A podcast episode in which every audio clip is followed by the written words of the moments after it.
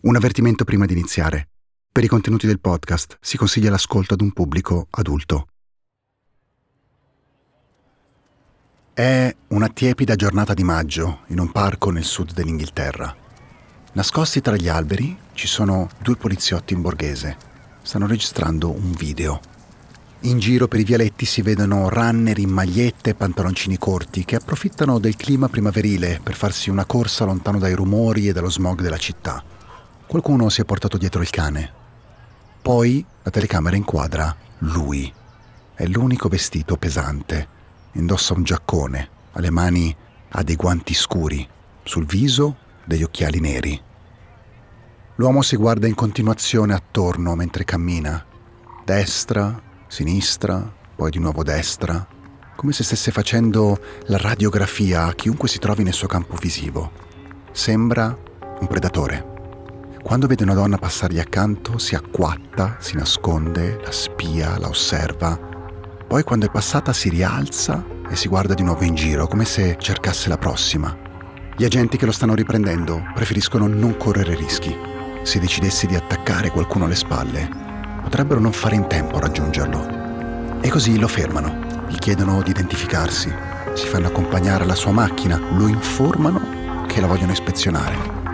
Ma quando aprono il portabagagli, restano senza parole.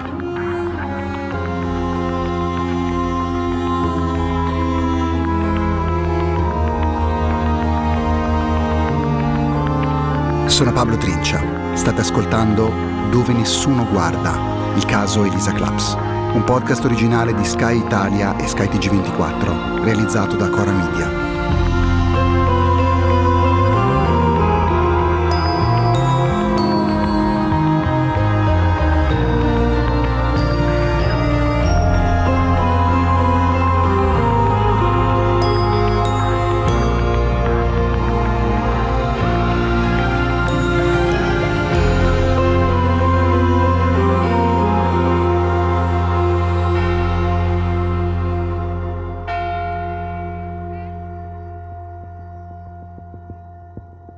diciotto marzo duemiladieci, il giorno successivo al ritrovamento di Elisa Claps. Sono ore febbrili, ore di grande fermento in cui un caso fino a quel momento dormiente si è improvvisamente riacceso e sembra che Potenza e la Chiesa della Trinità siano diventate il centro del mondo. Proprio in quelle ore l'ispettore di polizia Giuseppe Viggiano, uno dei primi ad accorrere dopo aver ricevuto la segnalazione, riceve una telefonata dal suo superiore, la dottoressa Barbara Strappato. La dottoressa mi dica, dice guarda, c'è da partire, c'è da partire e c'è da andare in Inghilterra. Danilo Restivo vive lì ormai da otto anni. Ora che il corpo di Elisa è stato ritrovato nella chiesa in cui lui le aveva dato appuntamento, mentre gli inquirenti cercano ulteriori prove per incastrarlo, bisogna stargli addosso, osservarlo, capire come si comporta, ascoltarlo. La polizia inglese ha predisposto tutto. Avevano già in piedi le attività tecniche di intercettazione telefoniche e ambientali. Il nostro compito era quello di aiutare anche i colleghi inglesi a capire i dialoghi in italiano, perché in casa di Fiamma e Danilo si parlava in italiano. Viggiano si siede in una stanza e si mette all'ascolto. Tu che cosa senti? Si parla mai del caso Claps? Si parla del caso Claps per tutto ciò che usciva dalla stampa. Si percepisce la preoccupazione. Di queste intercettazioni abbiamo trovato solo la trascrizione.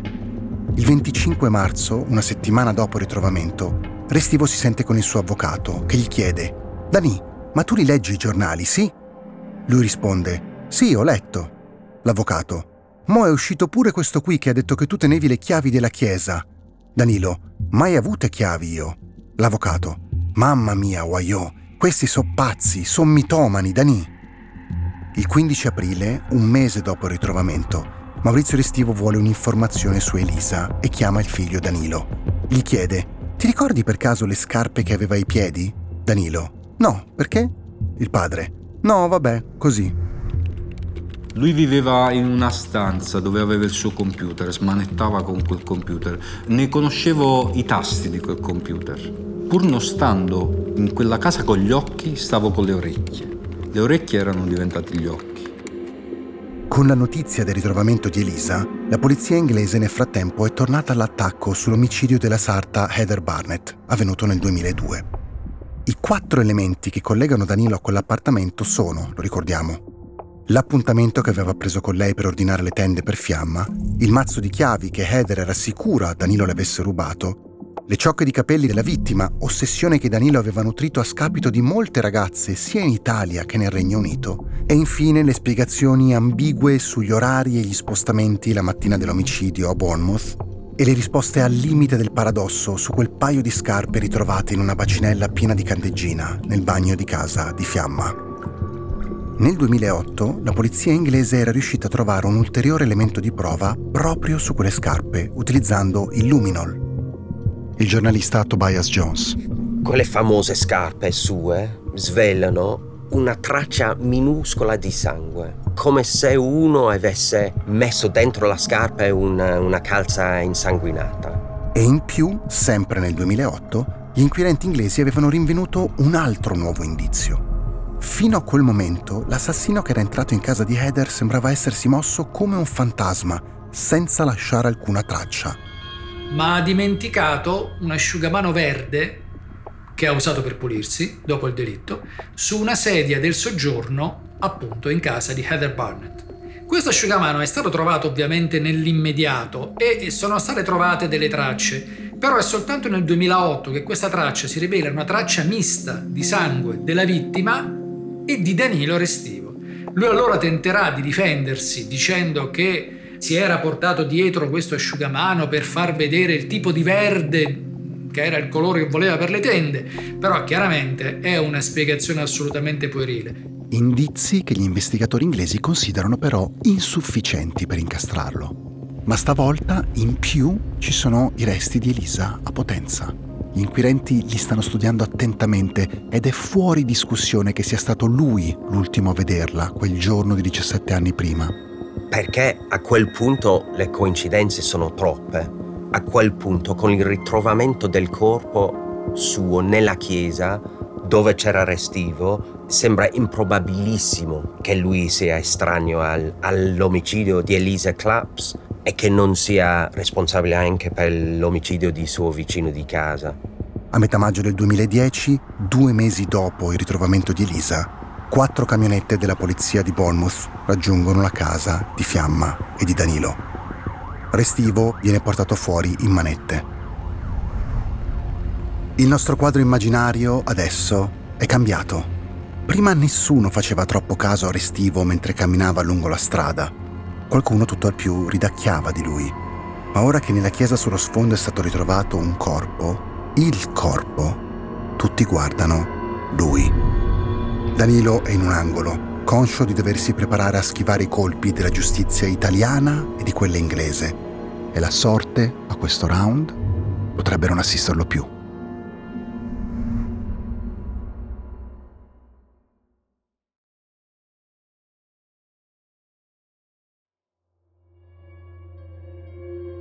Hello, Amy.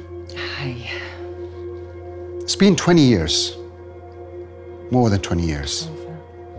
And you're still fighting for your brother. What gives you the strength to keep on doing this? Um, it's like I am in a horror movie and the movie won't stop. Sono nella sala di un appartamento di Bournemouth, non lontano dalle spiagge spazzate dai venti del canale della Manica. Assieme a me c'è una donna sulla cinquantina. Elegante, molto curata, attenta ai dettagli. Si chiama Amy Benguit. Siamo qui per parlare di suo fratello, Omar, che da ventuno anni si trova chiuso in un carcere inglese con una condanna all'ergastolo. È da allora che lei combatte per farlo uscire. And I keep going. I've almost become numb to reality, to life. La forza di andare avanti, dice Amy, viene dall'amore per suo fratello e da quello che rappresenta questo caso giudiziario, che per lei non ha alcun senso. Every single sense. In effetti, lo vedremo, si tratta di una vicenda al limite del kafkiano.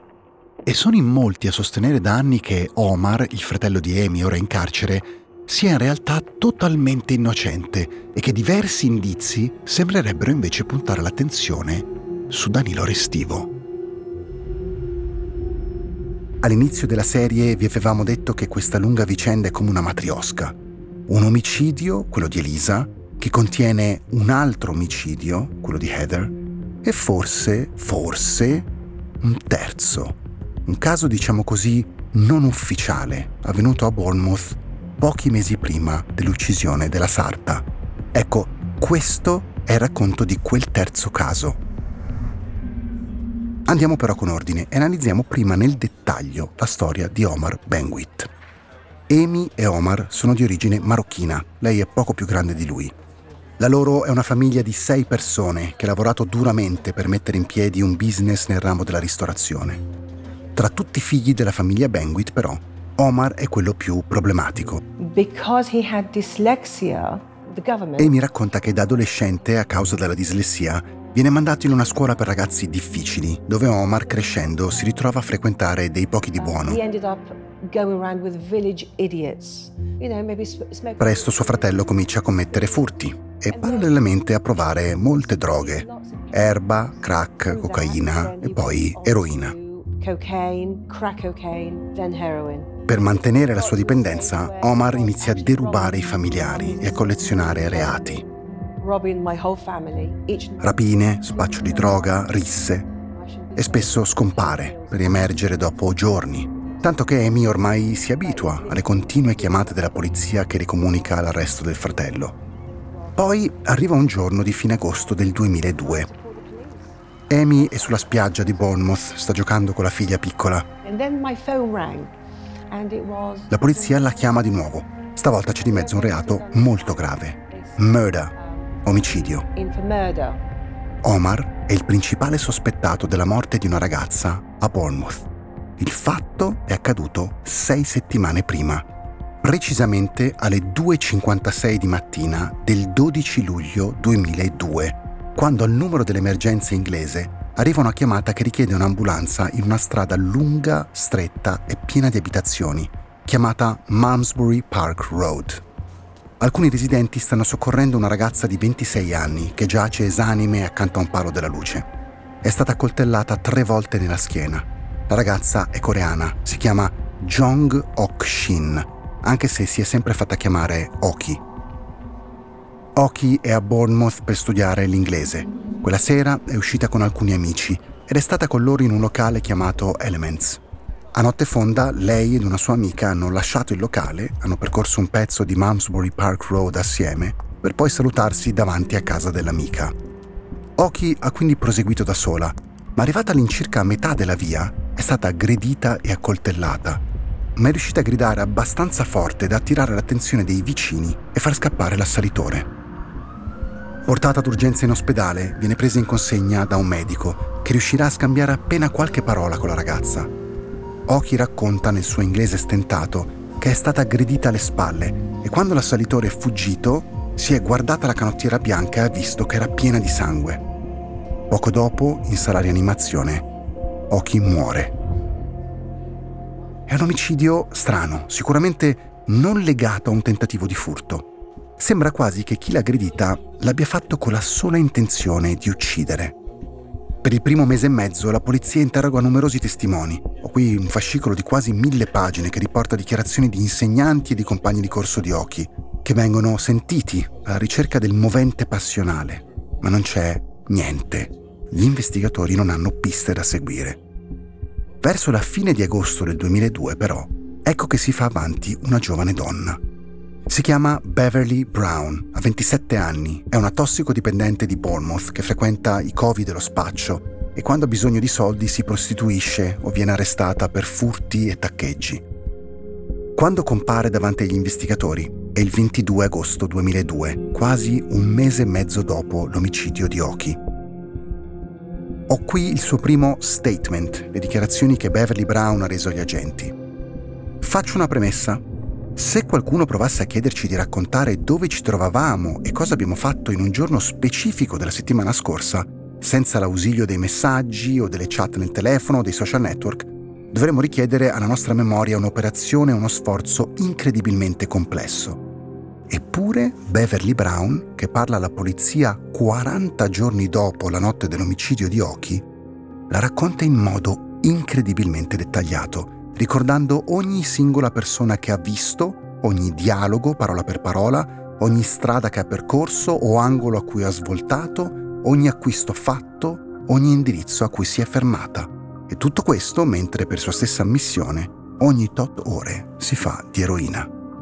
Il suo resoconto è così lungo da riempire ben trenta pagine di verbale.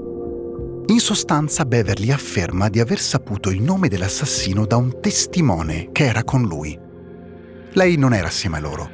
Dice che il killer ha trenta anni, è un tossicodipendente che vive in città e si chiama Omar, proprio come il fratello minore di Amy. Ed infatti lo stesso giorno in cui Beverly fa queste dichiarazioni, Omar Benguit viene arrestato per omicidio. Quando lo interrogano, Omar non sembra avere la minima idea di cosa lo stiano accusando, tanto che quando gli fanno il nome della vittima, Oki, chiede «Was it a woman or a bloke?» «Era una donna o un uomo?» «There was nothing. There was nothing to link my brother. There's no D N A. There's no forensics. There's no...» Oltre ai ricordi e alle parole di Beverly Brown, non c'è nient'altro, dice Amy. Né sangue, né D N A, niente. Lei all'inizio infatti è convinta che tutto si risolverà in un nulla. Deve essere semplicemente un grosso equivoco. Ma si sbaglia. Tre settimane dopo la sua prima dichiarazione, Beverly Brown torna dalla polizia inglese e aggiunge un dettaglio. Si è ricordata il nome del testimone che la sera dell'omicidio era assieme ad Omar. L'uomo si chiama Nick. Questo Nick è un grosso spacciatore e un sicario della zona e Beverly Brown è terrorizzata da lui. I poliziotti le credono e si convincono che il Nick di cui Beverly parla sia probabilmente un piccolo criminale che loro conoscono. Un uomo mezzo nigeriano e mezzo irlandese che si chiama proprio Nick Badamosi. Lo abbiamo rintracciato. Oggi vive a Londra, ci siamo incontrati a due passi dal celebre London Bridge. Listen, you all fucking know who I am. I didn't fucking do it. Nick oggi è un uomo di cinquanta e passa anni, con una parlata di strada punteggiata di fuck, fucked, fucking. And if anyone's got anything to fucking say, come and see me. È molto gentile e affabile, ma è meglio non farlo incazzare. Prima di trasferirsi a Bournemouth è cresciuto nei bassi fondi di Londra e ha un passato pesante alle spalle, fatto di spaccio di droga, pestaggi e recupero crediti. Mi ha raccontato di aver conosciuto Omar di vista, ma di non averci mai avuto a che fare. I was a debt collector, I was a drug dealer, I was a robber, I was a thief, but I've never murdered anybody. Nick dice, sono stato un rapinatore, un ladro, ma non ho mai ucciso nessuno. One of the questions that they kept pointing to me was, where were you six weeks ago? Nick racconta che i poliziotti gli chiedevano in continuazione dove fosse la sera di sei settimane prima. Al che lui aveva risposto, e voi dove eravate una sera di sei settimane fa? So I honestly said, how the fuck do I know? I don't know where I was six hours ago. I don't know where I was six weeks ago. Where were you six weeks ago? Ma nonostante anche su di lui la testimone chiave della vicenda si sbagli o si contraddica più volte, gli inquirenti continuano a crederle. Her daughter was taken away from her. She was really, really bad. Amy sostiene che Beverly Brown e la polizia avessero un interesse comune. Lei voleva cambiare vita e riavere indietro la figlia che le era stata tolta dai servizi sociali. E i poliziotti, sotto pressione per risolvere il caso, avevano trovato una testimone con un racconto molto efficace. Un racconto che, però, durante un'altra deposizione, cambia totalmente. Questa volta Beverly afferma di essere stata assieme all'assassino e al suo complice la sera dell'omicidio. Erano tutti insieme in macchina, Beverly era la guida, stavano andando a cercare della droga da acquistare, quando proprio Omar aveva notato una ragazza sul marciapiede.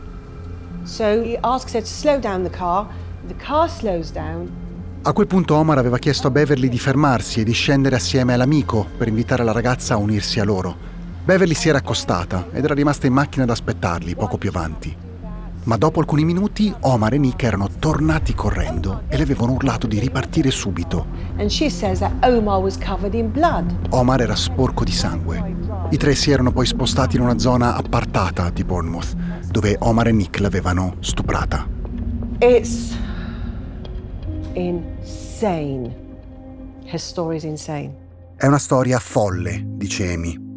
Anche perché a guardare bene i dettagli del racconto, o meglio, dei racconti di Beverly, la polizia fa chiaramente un'operazione, per dirla come gli inglesi, di cherry picking, ovvero prende per buone solo le informazioni verosimili e quindi utili, scartando invece quelle false e dunque compromettenti. La Brown, per esempio, dimostra di non conoscere affatto il luogo dove è stata uccisa Oki, indicando addirittura il marciapiede opposto rispetto a quello dove la ragazza è stata trovata. Fabio Sanvitale. Si può condannare una persona dopo una testimonianza del genere? Testimonianza che poi questa donna ha cambiato e ricambiato nel corso del tempo.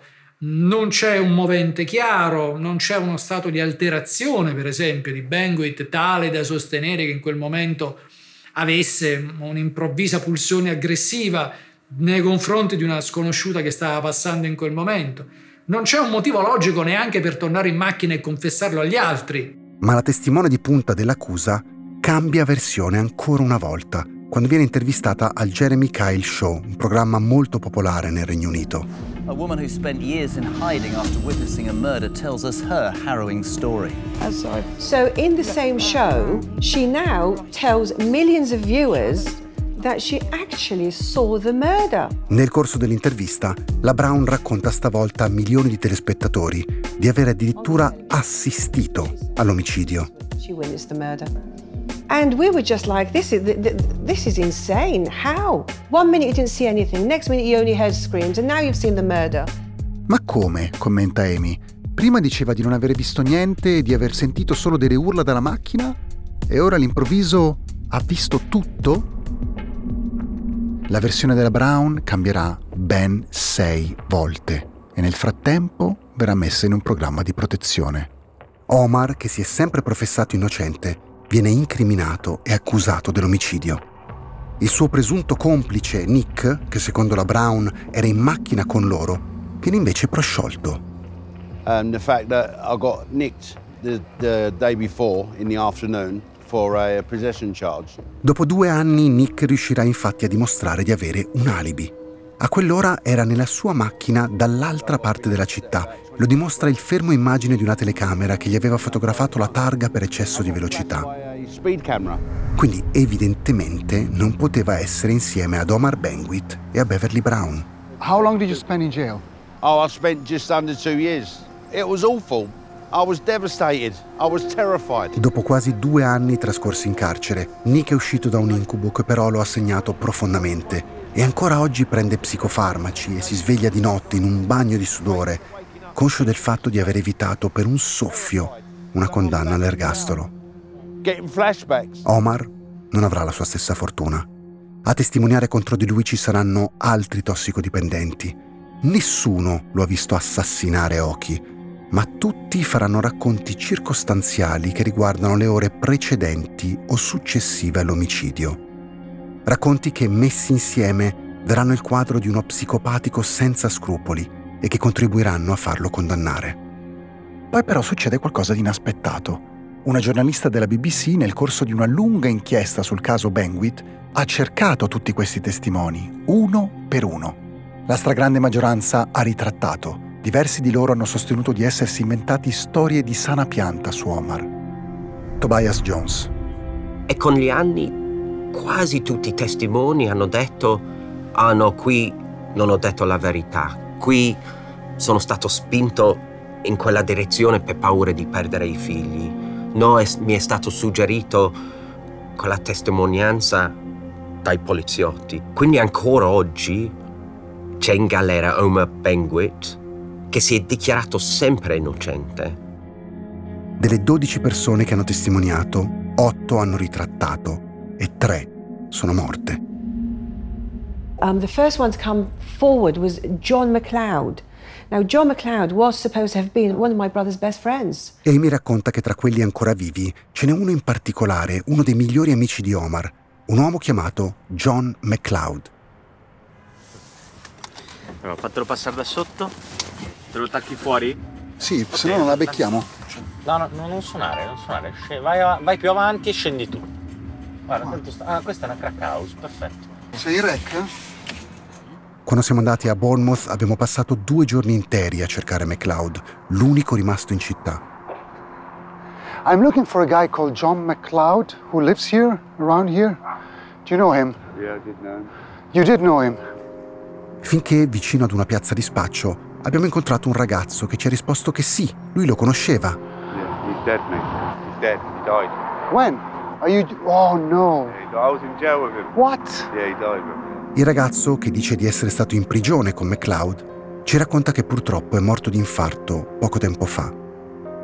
He, he was in prison for something else, and the... Amy ci dice che John era finito nei guai con la legge per altre vicende e le aveva raccontato che la polizia inglese gli aveva offerto uno sconto di pena per testimoniare contro Omar.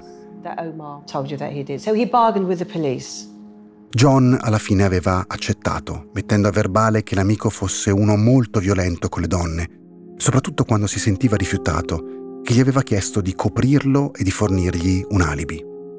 Volevamo parlargli, capire cosa fosse successo, cosa esattamente gli avessero detto per convincerlo. Si era sentito ricattato?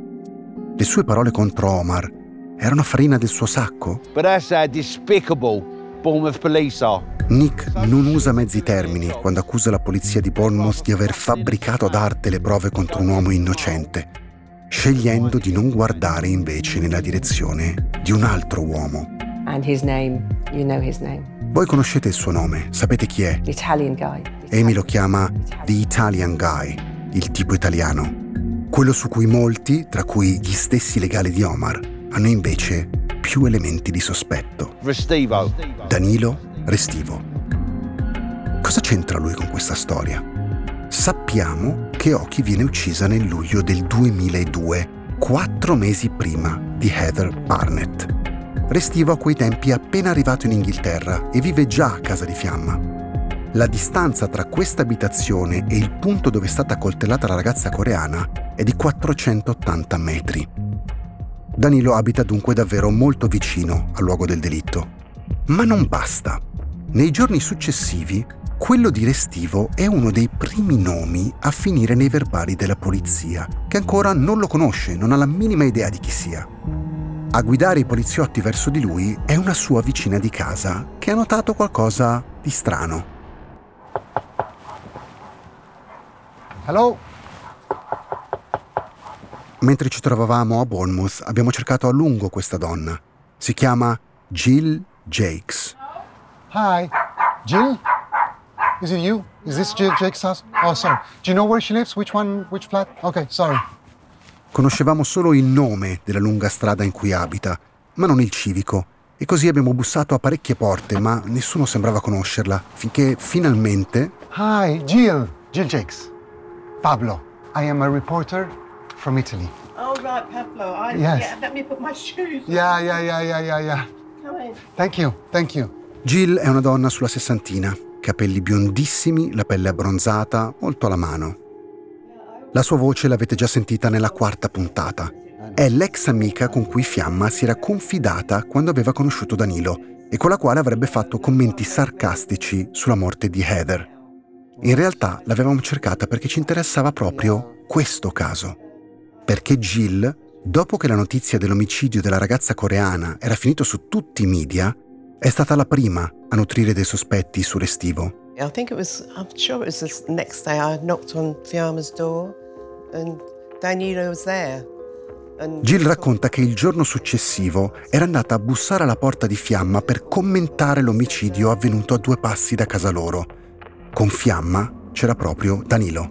In Italian because he couldn't speak English then and Fiamma was... Restivo, che ancora non parlava inglese, aveva commentato in italiano che Oki doveva essere stata uccisa con un coltello da cucina, un coltello da chef, e Fiamma l'aveva tradotto a Jill in inglese. No one had said anything about a knife, so and I thought, well, how does he know it's a knife? Jill a quel punto si era detta, ma nessuno ha ancora parlato di coltelli. Come fa lui a conoscere già l'arma del delitto? Cosa sa dell'omicidio che gli altri non sanno? What does he know about the murder? E così era andata dalla polizia e aveva fatto mettere questo episodio a verbale. Gli inquirenti inglesi avevano annotato il nome di Danilo e aperto un canale di comunicazione con i colleghi italiani.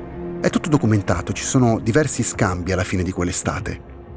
Poi, ad agosto, era arrivata la testimonianza di Beverly Brown e gli inquirenti inglesi avevano abbandonato la pista di Restivo, anche perché secondo loro l'italiano aveva un alibi solido. Fiamma, infatti, aveva confermato che la notte dell'omicidio dormivano assieme, cosa che tuttavia è stata smentita sia da uno studente che aveva una stanza in affitto al pian terreno, sia da Chris House, il vicino di casa di Fiamma, che in quel periodo era stato a fare un lavoretto a casa loro.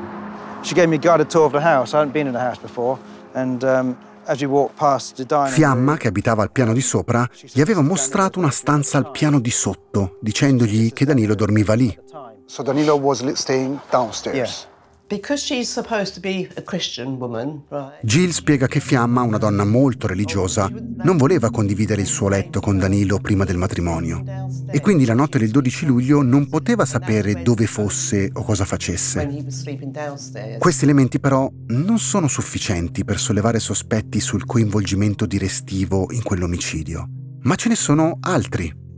Il primo. Si trovano capelli biondi vicinissimi alla sua mano. Cioè, è un po' la, la firma sua su ogni omicidio. Una ciocca, appunto, ritrovata proprio accanto al corpo della ragazza coreana, che, come dice Tobias Jones, è quasi il marchio di fabbrica di Restivo.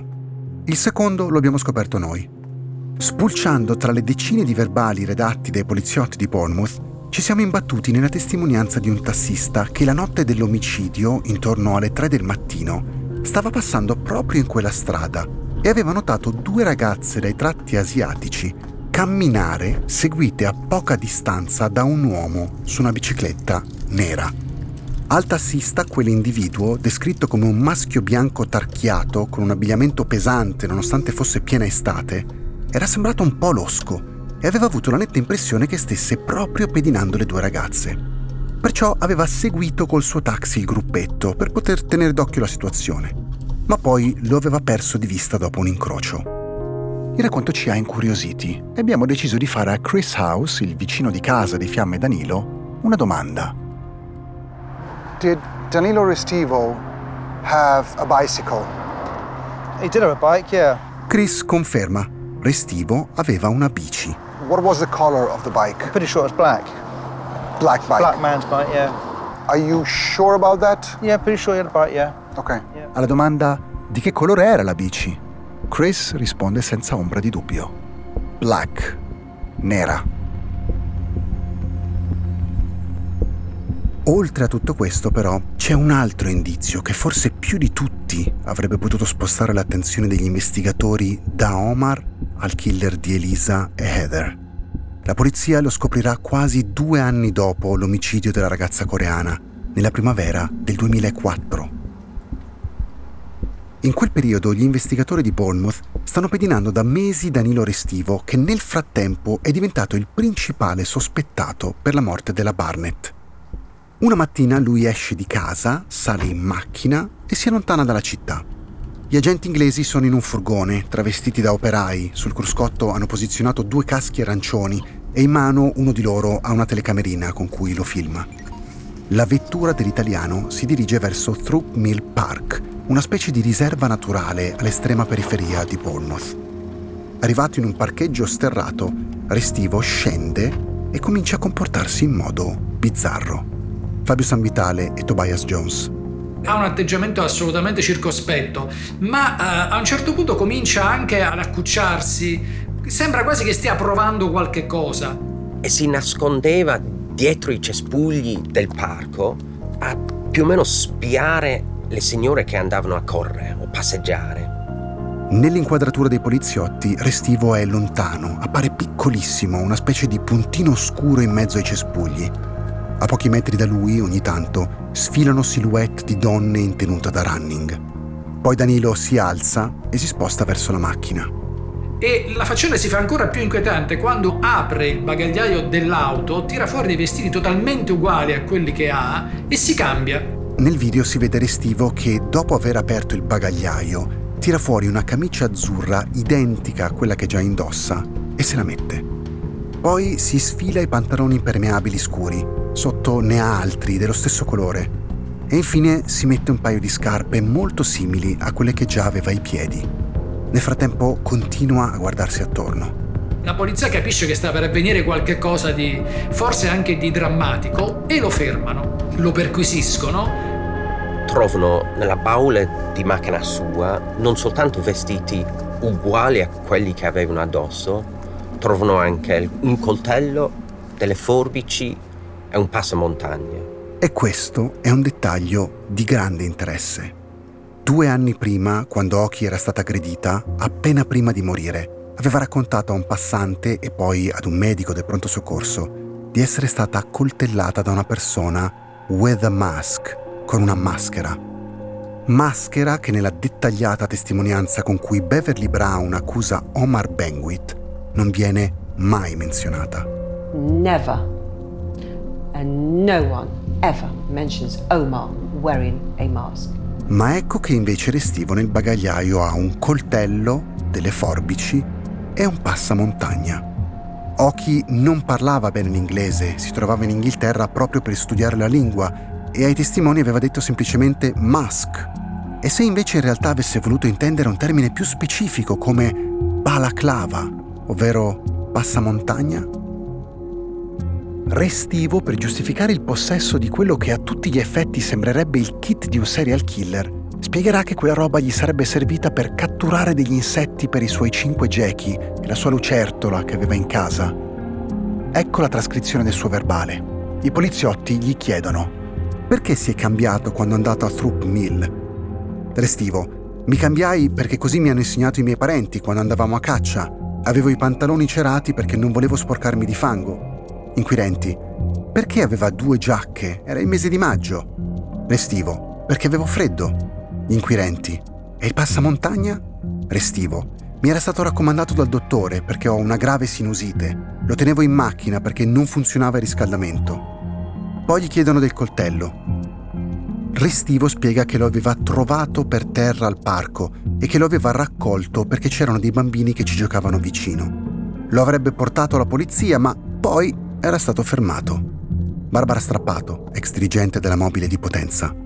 In quella circostanza Restivo riferirà cose piuttosto inverosimili, di aver raccolto insetti da, da, da mangiare al geco, che gli insetti sarebbero poi volati via quando aveva preso il coltello, di voler consegnare, anzi chiamare la polizia per consegnare il coltello, ma che aveva il telefono poi in macchina. Insomma, lui è molto mh, prolisso quando racconta le cose.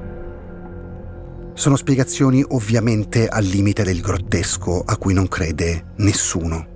Quindi la sensazione, la quasi certezza, è che lui avesse scelto di compiere un nuovo omicidio, che avesse scelto di compierlo in quel parco e che stesse facendo le prove generali di un delitto. Scelgo dove parcheggiare, capisco qual è il sentiero lungo il quale si muoveranno queste donne, capisco a che ora devo andare, vedo quanto tempo ci metto, provo l'azione prima di farla. Il giorno in cui la polizia ferma Restivo perché è convinta che stia per uccidere di nuovo è il dodici maggio. E quel numero certo fa pensare. Elisa è stata uccisa a settembre, il dodici del mese. Heather Barnett a novembre, il dodici del mese. Oki a luglio, il dodici del mese. Quattro volte lo stesso numero che ritorna. È una coincidenza? Che idea ti sei fatto del lavoro della polizia del Dorset su Restivo? Ma come diciamo noi in inglese, non sono gli attrezzi più affilati. Sono stati molto lenti nell'identificare Restivo come il sospettato nel caso. Non hanno messo insieme tanti indizi importanti. E comunque, dopo l'episodio del parco, Restivo verrà sottoposto a un breve fermo e poi lasciato andare di nuovo. Stessa cosa che accadrà anche nel duemilasei. Un interrogatorio che gira vuoto e poi di nuovo a casa. Di fatto non accadrà nulla fino a che nel duemiladieci i tre operai romeni ritrovano nel sottotetto della Santissima Trinità il corpo di Elisa. Tre operai che inconsapevolmente consegnano un pluriomicida alla giustizia. Lo ribadiamo, Danilo Restivo non è mai stato indagato per l'omicidio di Oki. La difesa di Omar Benguit ha portato tutti questi indizi davanti ai giudici inglesi, ma non è stato abbastanza. Restivo, per la giustizia britannica, non è l'assassino della ragazza coreana. Una sorte molto diversa da quella di Omar Benguit, per il quale invece pare siano bastate pochissime prove circostanziali e traballanti per processarlo e condannarlo all'ergastolo. The day he was sentenced, and I was there, is a day that will live with me for the rest of my life. Sua sorella Amy dice: non dimenticherò mai il giorno in cui l'hanno condannato. Quando il giudice gli ha comunicato che avrebbe dovuto aspettare vent'anni prima di poter richiedere la scarcerazione, Omar è impazzito. Went crazy. He started screaming. Ha iniziato a gridare: sono innocente, bastardi, sono innocente, non sono stato io. E ci sono voluti diversi uomini per contenerlo. Le ritrattazioni registrate dalla B B C degli altri testimoni sparsi per il Regno Unito sono quello a cui Omar e la sua famiglia si aggrappano in attesa di una possibile revisione del processo, previsto entro la fine di quest'anno. I loro legali ora hanno degli elementi in più per dimostrare che l'uomo da ventuno anni in carcere per la morte di Oki sia stato vittima di un qualcosa che forse va oltre il semplice errore giudiziario. Che cosa è successo invece a Restivo? Dov'è ora? La morte di Oki lo ha a malapena sfiorato, ma quelle di Elisa e Heather gli stanno per presentare il conto da pagare. E lui, dopo il ritrovamento alla Santissima Trinità, si trova in stato di arresto con due lunghi processi davanti. Ma stavolta è solo, solo come la ragazza scomparsa nel millenovecentonovantatré in quella chiesa a Potenza. Tutti sembrano sapere tutto sul suo killer e sull'omicidio, ma nessuno si ricorda più di chi sia stata davvero lei, Elisa.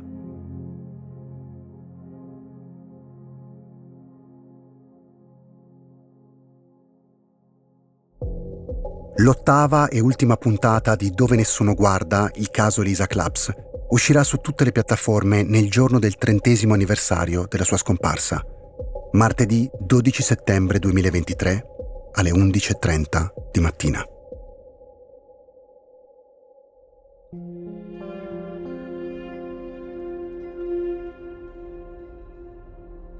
Dove Nessuno Guarda, il caso Elisa Claps è un podcast originale di Sky Italia e Sky T G ventiquattro, realizzato da Cora Media.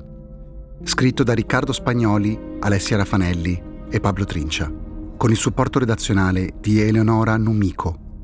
La sigla, le musiche e il sound design sono di Michele Boreggi. La post-produzione è di Michele Boreggi. La creative producer è Audrey Goubon. I fonici di presa diretta sono Daniele Caniglia e Francesco Moretti. Il fonico di studio è Luca Possi. Per Sky T G ventiquattro il direttore è Giuseppe De Bellis, il vice direttore vicario Omar Schillaci e i vice direttori Michele Cagiano, Alessandro Marenzi, Daniele Moretti. Head of News Production Alessandra Berardi.